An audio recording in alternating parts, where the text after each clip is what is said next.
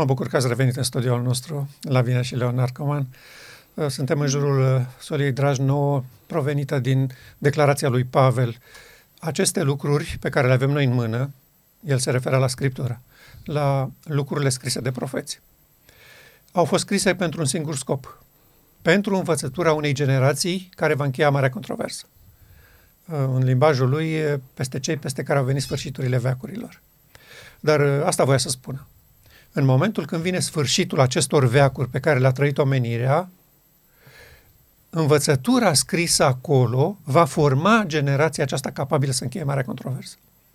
El nu spune așa, vedeți-vă de viața voastră, vedeți-vă de treburi, când vrea el și când știe el, Domnul o să vină și încheie bătălia asta cu satana și s-a terminat. Nu, n-a spus așa. Avem de învățat din lucrurile care ne-au fost așezate în mână pentru că ele sunt lecții pentru o generație care va lua această atitudine față de cauza lui Dumnezeu. Și eu constat că lucrurile acestea pe care noi le descoperim în toate aceste lucruri care au fost scrise pentru învățătura noastră, că ele formează o mentalitate după modelul cântării lui Moise și cântării mielușelului. Și de aceea este bine din când în când să punctăm anumite uh, învățături care ne-au fost oferite și să le așezăm în contextul prezent al adevărului nostru de astăzi. În Isaia 4, Domnul spune prietenului său că în vremea sfârșitului vom avea situația următoare. Șapte femei vor apuca în ziua aceea un singur bărbat și vor zice Vom mânca pâinea noastră înșine și ne vom îmbrăca în hainele noastre înșine – numai fă să-ți purtăm numele și ia o cara de peste noi. Are acest pasaj vreo legătură cu timpul sfârșitului? Are vreo semnificație pentru noi? Întreg pasajul este despre vremea sfârșitului. În ziua aceea, permanent se repetă în acest capitol. Când uh, ramura Domnului va fi desăvârșită, când poporul său în sfârșit va fi ce trebuie și așa mai departe. Toate sunt în contextul sfârșitului.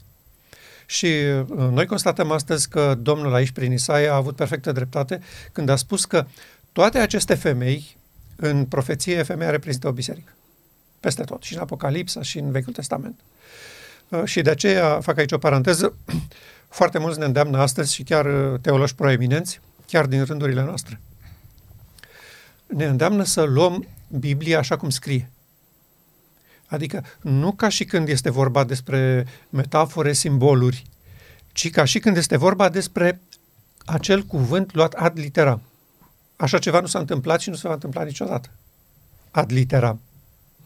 Uh, ca și Apocalipsul, pasajul de aici este simbolic, este metaforic. Se referă la bisericile creștine. Și uh, Domnul spune aici că toate, șapte înseamnă suma completă, adică nu lipsește nimeni. Nu a spus două femei, trei femei, patru, șapte femei, cu sensul acesta. Toate bisericile creștine vor avea un acest mod de gândire și uh, ni-l așează în față în felul acesta. Șapte femei în ziua aceea vor apuca un singur bărbat. Expresia acolo este acel bărbat, nu unul singur. Bărbatul, cu referire la Domnul Hristos. Nu observați toate bisericile creștine sunt ale lui Hristos, de-aia se numesc creștine. Da? Ale lui Hristos. Este o cară să nu fii o biserică creștină astăzi. E foarte de ocară. Și toate aceste biserici spun un lucru foarte interesant aici, pe care noi îl constatăm astăzi că se întâmplă la literă. Deci metafora de aici noi o vedem realizată în timpul nostru. Da? Vom mânca pâinea noastră. Ce înseamnă asta? Avem teologia și învățătura noastră. Nu ne interesează a ta. Noi am stabilit-o pe a noastră. Și nu constatați că fiecare dintre aceste femei are pâinea ei? Doctrine, dogme, teologii și oameni care le susțin, le promovează? Nu avem nevoie de altceva. Avem tot ce trebuie. Ne interesează numele lui Hristos. Dar teologia noastră este singura corectă. Toate celelalte sunt greșite. Oameni buni, nu vă duceți la ei că vă pierdeți mântuirea. Asta este pâinea. Avem hrana noastră, avem învățătura noastră, nu ne trebuie a ta. Ne vom îmbrăca cu hainele noastre. Da? Hainele, haina reprezintă haina de lumină, neprihănirea Domnului Hristos. Dar nu ne interesează asta. Noi avem haina noastră. Cum este, de ce, ce diferență este între hainele noastre și neprihănirea lui Hristos? Hainele noastre reprezintă caracterul pe care ne-l construim singuri. Sigur, cu ajutorul lui Dumnezeu, dar noi, noi îl construim. Prin educație, cultură, exercitarea voinței și efortul omenesc. Așa se obțin hainele. Un profet al Domnului spunea că în momentul în care noi lucrăm faptele noastre pentru mântuire, acest lucru se numește păgânism, pentru că mântuirea nu poate să fie prin fapte. Iar uh, noi observăm că și caracterizarea pe care o face martorul credincios celei de-a șaptea biserică este tot aceeași. Uh, nu știi că ești. Tu zici că ai haină, zici că ai bogăție, zici că ai tot ce trebuie, dar nu ai haina mea. Este vorba despre o, hal, o altă haină aici. E interesant uh, uh, paralela cu martorul credincios și cu femeile de aici. Pentru că toate, nu doar la Odiseea, spune așa. Și uh, de unde a provenit uh, uh, ideea asta că haina reprezintă caracterul? Sorait face o referire la acest lucru. Dar ea nu s-a gândit și nu, nu a vrut să ne spună că achizițiile noastre, modificările noastre comportamentale și schimbarea caracterului nostru reprezintă haina. Nu, ea a vrut să spună altceva. Când va fi instalat sistemul de operare divin, vi se schimbă caracterul după lui Hristos. În sensul acesta este, dar nu în sensul cum este el uh, predicat și susținut astăzi în uh, biserica noastră și în școlile noastre. Uh, noi, spun profesorii de la seminari sau de la orice școală, de la orice nivel, uh, noi producem caractere pentru Hristos. Deci îi, îi educă pe acei copii să fie asemenea lui Hristos. Acestea sunt hainele noastre bune. Toate faptele noastre bune au ajuns o haină mânjită. mânjită. Este exact cum spunea profetul Isaia, uh, cum, am, cum ați amintit mai devreme, toate faptele noastre sunt ca o haină mânjită, adică toate faptele noastre bune, uh, tot ceea ce încercăm noi să facem uh, ca fi neprihănire, în, în ochii lui Dumnezeu nu reprezintă altceva decât o haină mânjită. De ce mânjită? Am putea spune că poate să fie mânjită și în sânge, pentru că hainele noastre îl țin în continuare pe Domnul Isus Hristos ca miel încă crucificat și nu poate să fie eliberat ca să ne dea acea haină de lumină. Este interesant cum uh, biserica primară, prima biserică, și-a părăsit dragostea din tâi și vedem de aici ce, în rândul celorlalte șase biserici care au urmat uh, după ea, același fel de gândire. Dumnezeu le dăduse stropii sau le dăduse o, o parte din Duhul Sfânt, le dăduse arvuna Duhului Sfânt pentru ca să își dea seama de lucrarea minunată pe care Dumnezeu vrea să o realizeze în viața lor, iar ei au au neglijat această lucrare a lui Dumnezeu și s-au întors la haina neprihănirii pe care ei o confecționau. Și vedem în istoria creștinismului că fiecare și-a mâncat pâinea și s-a îmbrăcat cu propriile haine. Solia martorului credincios pentru Biserica a șaptea este că el dorește să ne dea haina aceasta. Nu o obținem noi prin faptele noastre personale.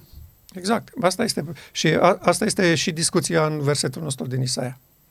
Femeile respective, bisericile respective, toate spun, noi avem haina noastră. Nu trebuie să te deranjezi cu haina ta. Și nu este asta platforma credinței din Sfânta? Nu este aceasta platforma credinței din trenul de mare viteză care merge spre moarte?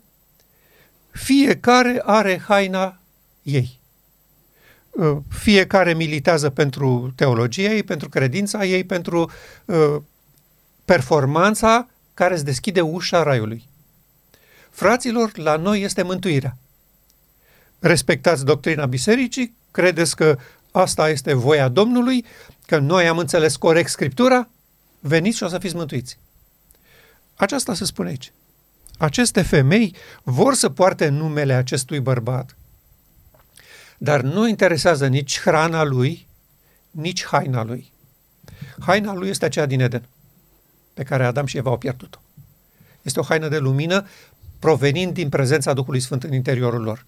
Nu este vorba despre comportament, fapte bune, uh, uh, noblețe, uh, eleganță, cultură. Nu e vorba de așa ceva. Este vorba despre singura lumină care poate să acopere corpul omenesc. Orice altceva sunt frunze de smochin. Și femeile acestea asta fac. Avem frunzele noastre de smochin, considerăm că este foarte bine așa cum este, nu ne deranja tu cu haina neprihănirii tale. Mai este un motiv pentru care ei nu pot să accepte haina neprihănirii și consideră că lor este bună. Pentru că mentalitatea în toate aceste biserici, una nu face excepție, este aceasta, că Hristos a fost Dumnezeu, era normal să păzească legea, nu? Pentru un Dumnezeu să nu păzească legea era o aberație.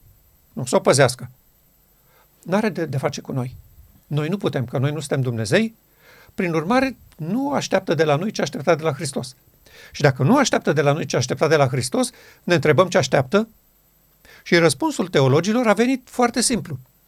Uite, astea sunt poruncile, astea sunt sfaturile bune, vă rugăm, puneți mâna și păziți-le. Că puteți, dacă vreți. Și într-un fel sau altul, uh, cu mai multe porunci sau cu mai puține, cu mai multe sfaturi bune sau cu mai puține, fiecare din aceste femei a trecut la formarea caracterului membrilor lor. Și uh, când constată după ani de zile că nu merge, pastorii încep să-i biciuiască de la învon, asta n-ați făcut, asta n-ați făcut, uite ce faceți, uite cum faceți. De ce? Ca să îndrepte caracterul. Să se producă haina aceea pe care ei contează. Modificarea caracterului prin puterea cuvântului lui Dumnezeu. Ea pentru asta militează. Ori Domnul nostru ne-a spus foarte clar că scopul etern al său este să loacă în noi. Și din acest moment putem discuta despre un alt caracter. Persoanele respective vor trăi în armonie perfectă cu legea care a fost scrisă în mintea și inima lor. Și asta voluntar. Uh, nu ne transformă în roboți acest caracter al lui Hristos care este instalat în templul inimii. Nu devenim niște marionete care funcționăm pentru că așa e scris sistemul. Nu. El este scris acolo și, și funcționează ca să ne dea nouă capabilitățile și posibilitatea și puterea de a trăi în ascultare de plină de toate poruncile lui Dumnezeu.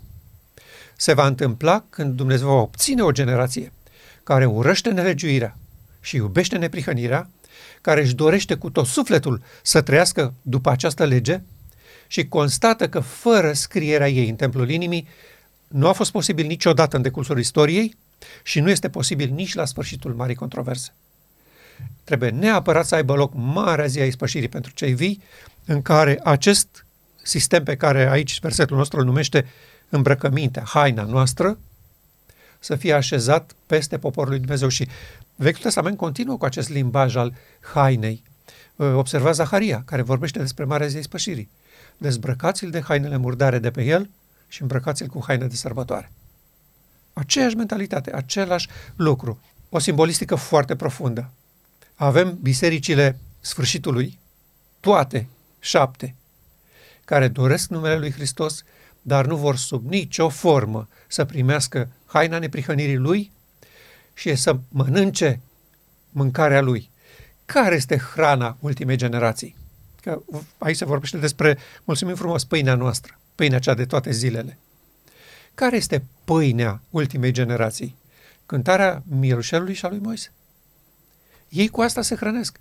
Doamne, mai bine să pierim noi decât să se prelungească marea controversă inutil. Pentru că nu mai folosește la nimic. Omenirea nu va putea fi vindecată prin educație, cultură, exercitarea voinței, efortul omenesc. Că dacă s-ar putea, cu bucurie am mai sta 10.000 de ani aici. Că vom obține în sfârșit oameni care vor fi vindecați pe această cale. Ori noi constatăm că această cale nu a dat rezultate și că nu se poate produce o schimbare în acest mod și acceptăm cu bucurie calea consacrată către desăvârșirea creștină, urmată de pașii lui Hristos, dincolo de perdea în Sfânta Sfintelor. Observăm în textul acesta că nu se exprimă o căsătorie. Este ca și cum uh, un tânăr se unește cu o fată sau vor să se unească, iar fata spune vreau să mă îmbrac eu personal, vreau să câștig eu existența, dar vreau să fiu trecută doar cu numele tău. Da. Uh, același lucru se întâmplă și pe, uh, pe plan spiritual. Uh, noi vrem să ne câștigăm noi pâinea, vrem să ne îmbrăcăm cu hainele noastre și observând în strigătul acesta pe care noi îl facem, este doar că ne dorim mântuirea. Dar nu dorim să împărtășim acel caracter frumos al Tatălui care se dă pe sine. Nu vrem să reprezentăm guvernarea divină, doar să fim noi mântuiți, doar să spurtăm numele. Și pasajul se încheie cu expresia aceasta. Să spurtăm numele și ia o cara de peste noi. Este o foarte mare ocară să nu fii un bun creștin într-o societate creștină. Și în momentul în care aceste femei vor numele lui Hristos, să, să fie trecute acolo cu numele lui, gândul lor este la ocară. Nu la onoarea lui Dumnezeu, nu la onoarea lui Hristos, ci noi să nu suportăm oprobiul public și să nu ne mai calce nimeni pragul adunărilor. Asta este motivația aici. Și noi spunem că este complet greșită. Motivația noastră este pentru onoarea lui Dumnezeu. Nu ne interesează ocara noastră, nu ne interesează numele nostru. Nu bă- bătălia nu este pentru propriul nostru caracter și uh, apărarea demnității noastre, ci este pentru onoarea și apărarea demnității lui Dumnezeu, așezată pe masa publică astăzi în fața întregii lumi. În ce fel a intrat Isus dincolo de perdea, ca înainte mergător, așa cum spune Pavel în Evrei 6 cu 19. În capitolul 10 cu 20, tot el spune că Isus a deschis o cale vie prin perdeaua dinăuntru, adică trupul său. Noi înțelegem ispășirea în felul acesta, că Dumnezeu a pus la oaltă din nou două părți care fusese despărțite. Despărțirea aceasta s-a produs în Eden și rasa umană s-a separat de Dumnezeu. Dumnezeu nu a mai locuit în templul sufletului acestor ființe de pe planeta Pământ. Administrația a fost preată de satana și rasa umană s-a trezit în opoziție cu Dumnezeu. Și au populat pământul cu oameni despărțiți de Dumnezeu. În Hristos s-a produs din nou împăcare. De aceea uh, tot Pavel spune și este interesant pasajul acesta, Dumnezeu era în Hristos împăcând lumea cu sine. Deci Hristos era lumea. Da? Hristos era lumea. Dumnezeu locuia în el și astfel divinul și omenescul au fost din nou unite. Iar în Hristos Lumina 1161, Soraito spune foarte clar, pentru prima oară de la căderea lui Adam, Scopul etern al lui Dumnezeu, acesta de a uni cele două părți despărțite, s-a unit în Hristos. Omenescul și divinul, în persoana lui, reprezintă ispășirea. Și asta s-a întâmplat în Betlehem. Unirea aceasta nu s-a produs pe cruce la Golgota. Acolo omenirea a forțat despărțirea aceasta care avusese loc în Eden. Aceasta este uh, imaginea aici. Deci, el a intrat dincolo de perdea, adică în experiența Sfintei Sfintelor, la naștere, prin naștere, acceptând apoi la maturitate, la 30 de ani, și misiunea legată de această ispășire. Pentru că ispășirea s-a făcut, dar nimeni nu știa de ea. De acord? 30 de ani n-a știut nimeni de ea. A fost o mică sclipire atunci când au vizitat părinții Domnului Hristos uh, Ierusalimul și au intrat în templu, și copilul Iisus a stat puțin de vorbă cu uh, mai mari Sinedriului și au rămas fascinați de ce poate să vorbească acest copil și nu ni se dau detalii interesante despre ce a discutat el acolo. Dar uh, ce credeți că ar fi putut discuta Domnul Hristos cu ei în acel loc care era casa tatălui meu, spunea Domnul Hristos. Mai târziu le-a spus, ați făcut din ea o peșteră de tâlhari foarte interesantă această experiență a lui de copil. Deci atunci când a fost cazul, Duhul lui Dumnezeu locuind în el, l-a pregătit și l-a făcut capabil să vorbească la nivelul unor oameni înțelepți și maturi. Dar până când și-a început misiunea, omenirea n-a știut despre această ispășire. Se unise omenescul cu divinul într-un membru al familiei umane și de aceea toți autorii Bibliei folosesc expresii de genul ăsta. De exemplu, Isaia, uh, un copil ni s-a născut, un fiu ni s-a dat. Da? Nu, o familie umane ni s-a născut copilul. Nu este al altei rase. Este al nostru. Os din oasele noastre, carne din carnea noastră. după spermatosul lui David după trup. Toate acestea fac referiri la faptul că Domnul Hristos a fost un membru legitim al rasei umane. Nu a fost o persoană divină venită într-un trup omenesc, cum uh, susțin unii oameni. Sau că uh, s-a născut o, o altă persoană în Maria, susținând că El este Dumnezeul din veacuri veșnice. Maria a născut un membru al rasei umane, de aceea un copil ni s-a născut nouă rasei umane.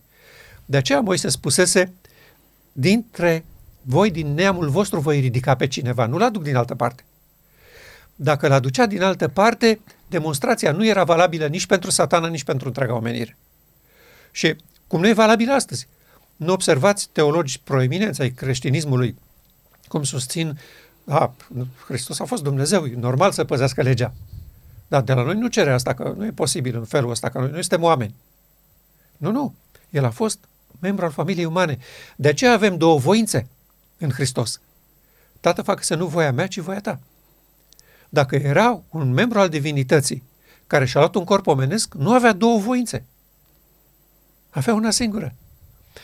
Pe de altă parte, scopul etern al lui Dumnezeu este să locuiască în fiecare ființă creată.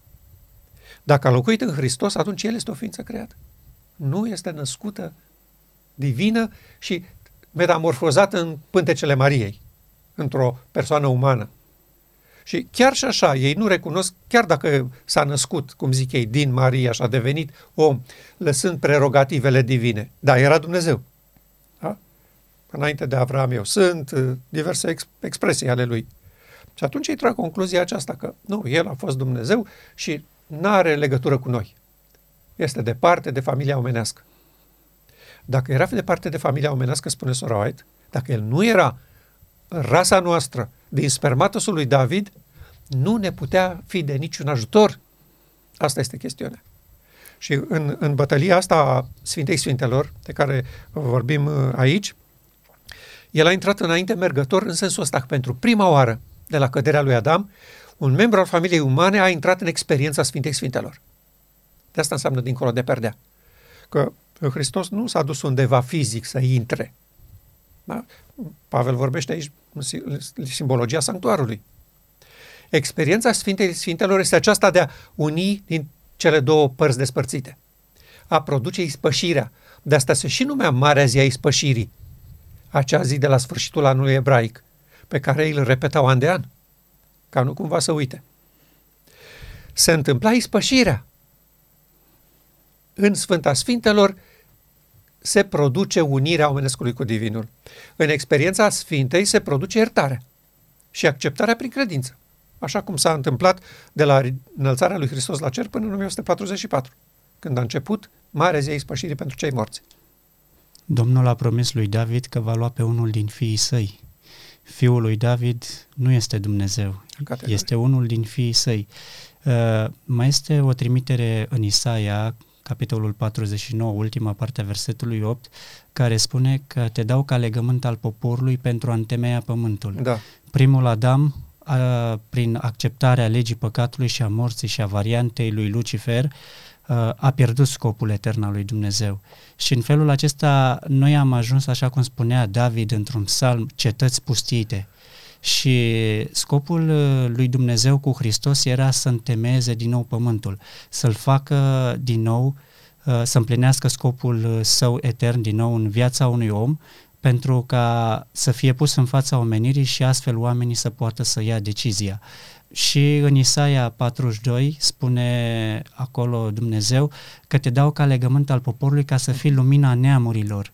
Nu numai lumina poporului, ci vreau și lumina neamurilor pentru că lucrarea lui Dumnezeu se va încheia și cu neamurile și cu poporul său. Da, exact. Uh, uh, aici este ideea. De ce a intrat dincolo de perdea? Ca să devină exemplul, în sensul acesta, lumina neamurilor de care ai spus. Să devină exemplul omenirii despre ce urmărește Dumnezeu să facă din rasa umană. Și când Sora White folosește expresia fiul omului este de plin calificat, la asta se referă. Acum, întrebarea este uh, de ce în capitolul 10 cu 20 el spune că Isus a deschis o cale vie prin perdea dinăuntru, adică trupul său. Pentru că în trupul său, în viața lui, în ființa lui, s-a sfârșit perdeaua. Perdeaua aceea interzicea accesul oricui în Sfânta al Sfintelor sub pedepsa cu moarte. Deci acolo nu se putea intra. Adică nu mergea așa, uh, bun, astăzi preotul de servici zice, eu vreau să mă duc puțin în Sfânta Sfintelor să văd uh, ce se întâmplă acolo. Dacă legea mai e la locul ei, dacă uh, vasul cu mană, toiagul, toate sunt la locul lor. Sub pedepsa cu moartea nu aveau voie. Ce înseamnă asta? Care e semnificația nu aveau voie și perdeau asta, interzicea accesul, cu excepția unei singure zile? Că lucrarea aceasta a Sfintei Sfintelor nu este o lucrare zilnică din cursul anului și că nu folosește la nimic operațiunea din ea în cursul anului. Perdeaua aceea nu făcea decât să înregistreze păcatele mărturisite și părăsite de respectivii care veneau la sanctuar, care erau stropite pe perdea. Și astfel erau înregistrate că oamenii respectivi deplâng ceea ce s-a întâmplat și care vrea să fie iertați și apoi vindecați.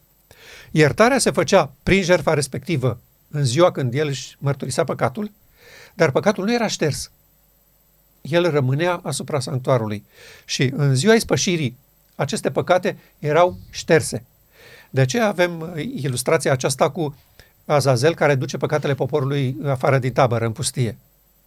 Pentru că în acel moment poporul era eliberat de păcat realmente. Până atunci nu. Și în trupul lui Hristos, care reprezintă această perdea, s-a produs această poartă deschisă către operațiunile din Sfânta Sfintelor. Adică, prieteni, spune Domnul Hristos, vreau să zic, Dumnezeu m-a așezat în fața voastră ca să vedeți ce dorește El să facă cu voi. Cum dorește El să repete ceea ce a făcut în mine cu fiecare dintre voi. Aceasta este experiența Sfintei Sfintelor. Și eu vă spun că s-a realizat în mine.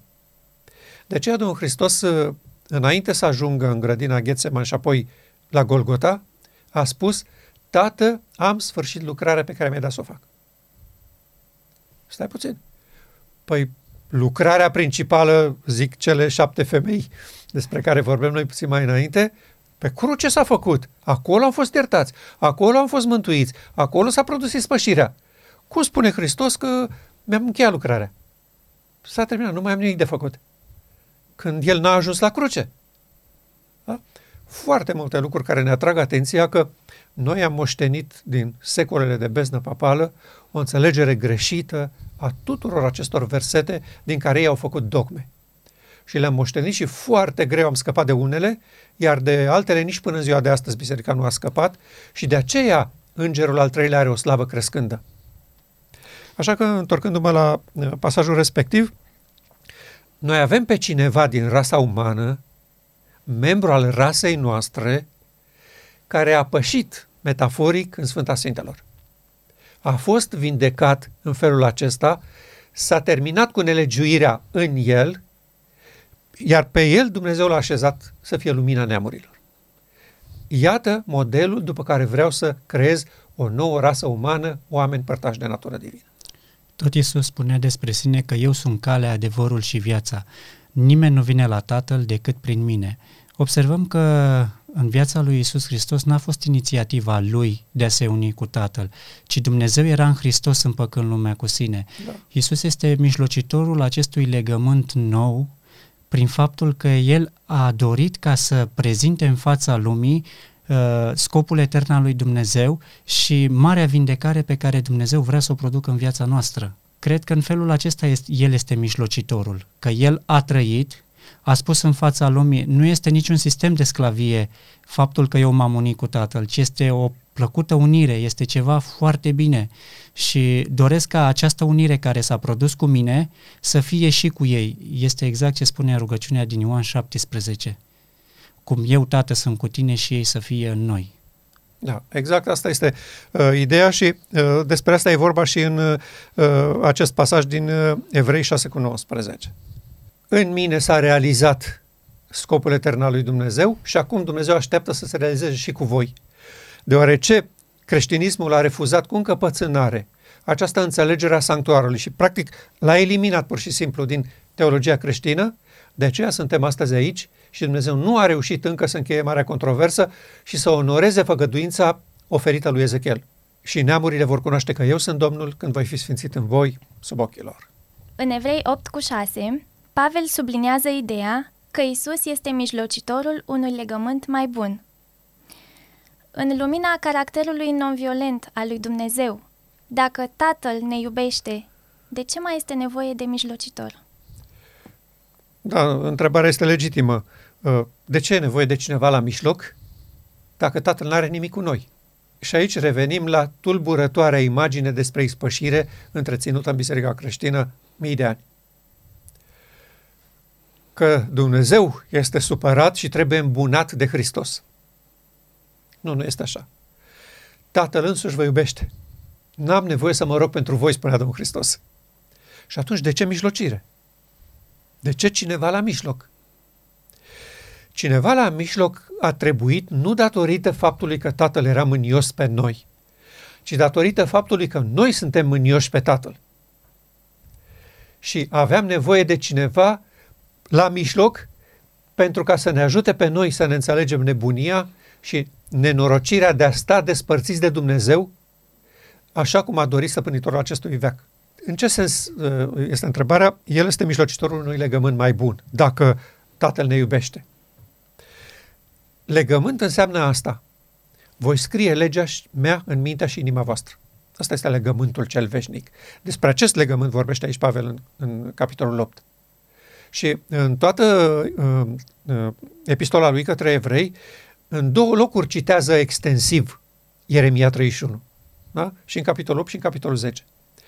Ăsta este legământul cel veșnic. Și este un legământ mai bun decât legământul încheiat la Sinai de către popor cu Dumnezeu. Că nu a fost legământ încheiat de Dumnezeu cu poporul la Sinai. La Sinai Domnul dorea să-i facă părtași de natură divină. Și le-a făcut o demonstrație despre ce vor fi ei când vor fi schimbați. Iar ei au spus să nu ne mai vorbească Dumnezeu că vom face noi. Asta e pe scurt. Discuția a fost largă atunci. Și opoziția a fost crâncenă cât Dumnezeu a trebuit să facă pasul înapoi. Însă, intenția lui asta era, chiar de atunci, de la Sinai, când obținuse un popor, vreau să scriu legea mea în mintea și inima voastră. Asta e soluția mea. N-am alta. Nu există alta. Trebuie să instalez legea Duhului de viață în sufletul vostru la fiecare. Și a spus, nu, mulțumim, lasă că o să facem noi exact ce ne-ai spus tu că o să fim. Le păzim noi. Și astăzi, până ziua de astăzi, observați, poporul lui Dumnezeu faceți aia, faceți aia, ai făcut, n-ai făcut excludere. Nu? De ce? Să-i constrângă pe oameni, într-un fel sau altul, să păzească legea. Asta pe care Dumnezeu a oferit-o ca o soluție simplă. Vreau să o scriu eu în inima voastră. Acesta este legământul mai bun. Și Hristos acest legământ îl mijlocește. În ce sens? Adică insistă pe lângă poporul său, prin diverse metode, pe toate căile posibile, acceptați făgăduința pe care am făcut-o lui Ieremia. Acceptați făgăduința pe care am făcut-o prin Ezechiel. Voi scoate inima de piatră, voi pune o inimă de carne, voi așeza în ea Duhul meu și vă voi face să păziți legile și poruncile mele. Asta aștept de la voi. Nu vă mai încăpățânați. Maleah v-a spus același lucru. Deodată va intra solul legământului în templul său, va curăți cum se curăță aurul și argintul. Nu sunt chestiuni aici de comportament, să vă purtați voi mai parfumat, mai frumos. Aveți nevoie de un alt sistem de operare. Zaharia, dezbrăcați de hainele murdare. Toți profeții au vorbit despre acest legământ mai bun, mișlocit de Hristos. Pentru că el a fost primul realizat în fața omenirii. De ce este el un mijlocitor? Dar pentru un tată care ne iubește, nu este nevoie de cineva la mijloc, decât dacă partea cealaltă, adică noi, oamenii, îl urâm și ne luptăm împotriva lui. Atunci este nevoie. În, în alt sens, este nevoie de mijlocirea Domnului Hristos atâta timp cât poporul, prin mărturisire, umple sanctuarul de nelegiuire. Este nevoie de acest mijlocitor, pentru că altfel păcătosul, fără această acoperire oferită de slujba lui Hristos, a murit imediat. La fiecare păcat, la fiecare abatere, chiar cu gândul, că păcat este și cu gândul, nu este doar cu fapta și cu vorba. Cele mai multe sunt cu gândul. da. Imediat ar trebui să dispărem. Dar datorită acestei acoperiri realizată de Hristos, pentru că s-a făcut unirea aceasta în rasa umană, a apărut începătorul, prin urmare Universul și guvernarea divină spune avem speranțe că frații lui îl vor urma. Vor accepta și ei această vindecare.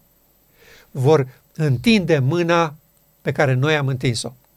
Și vor spune, în sfârșit înțelegem scopul tău etern și acceptăm să fim vindecați așa cum a fost vindecat Hristos. Deci Isus este garantul că ceea ce s-a întâmplat cu El se poate întâmpla și cu noi. Exact.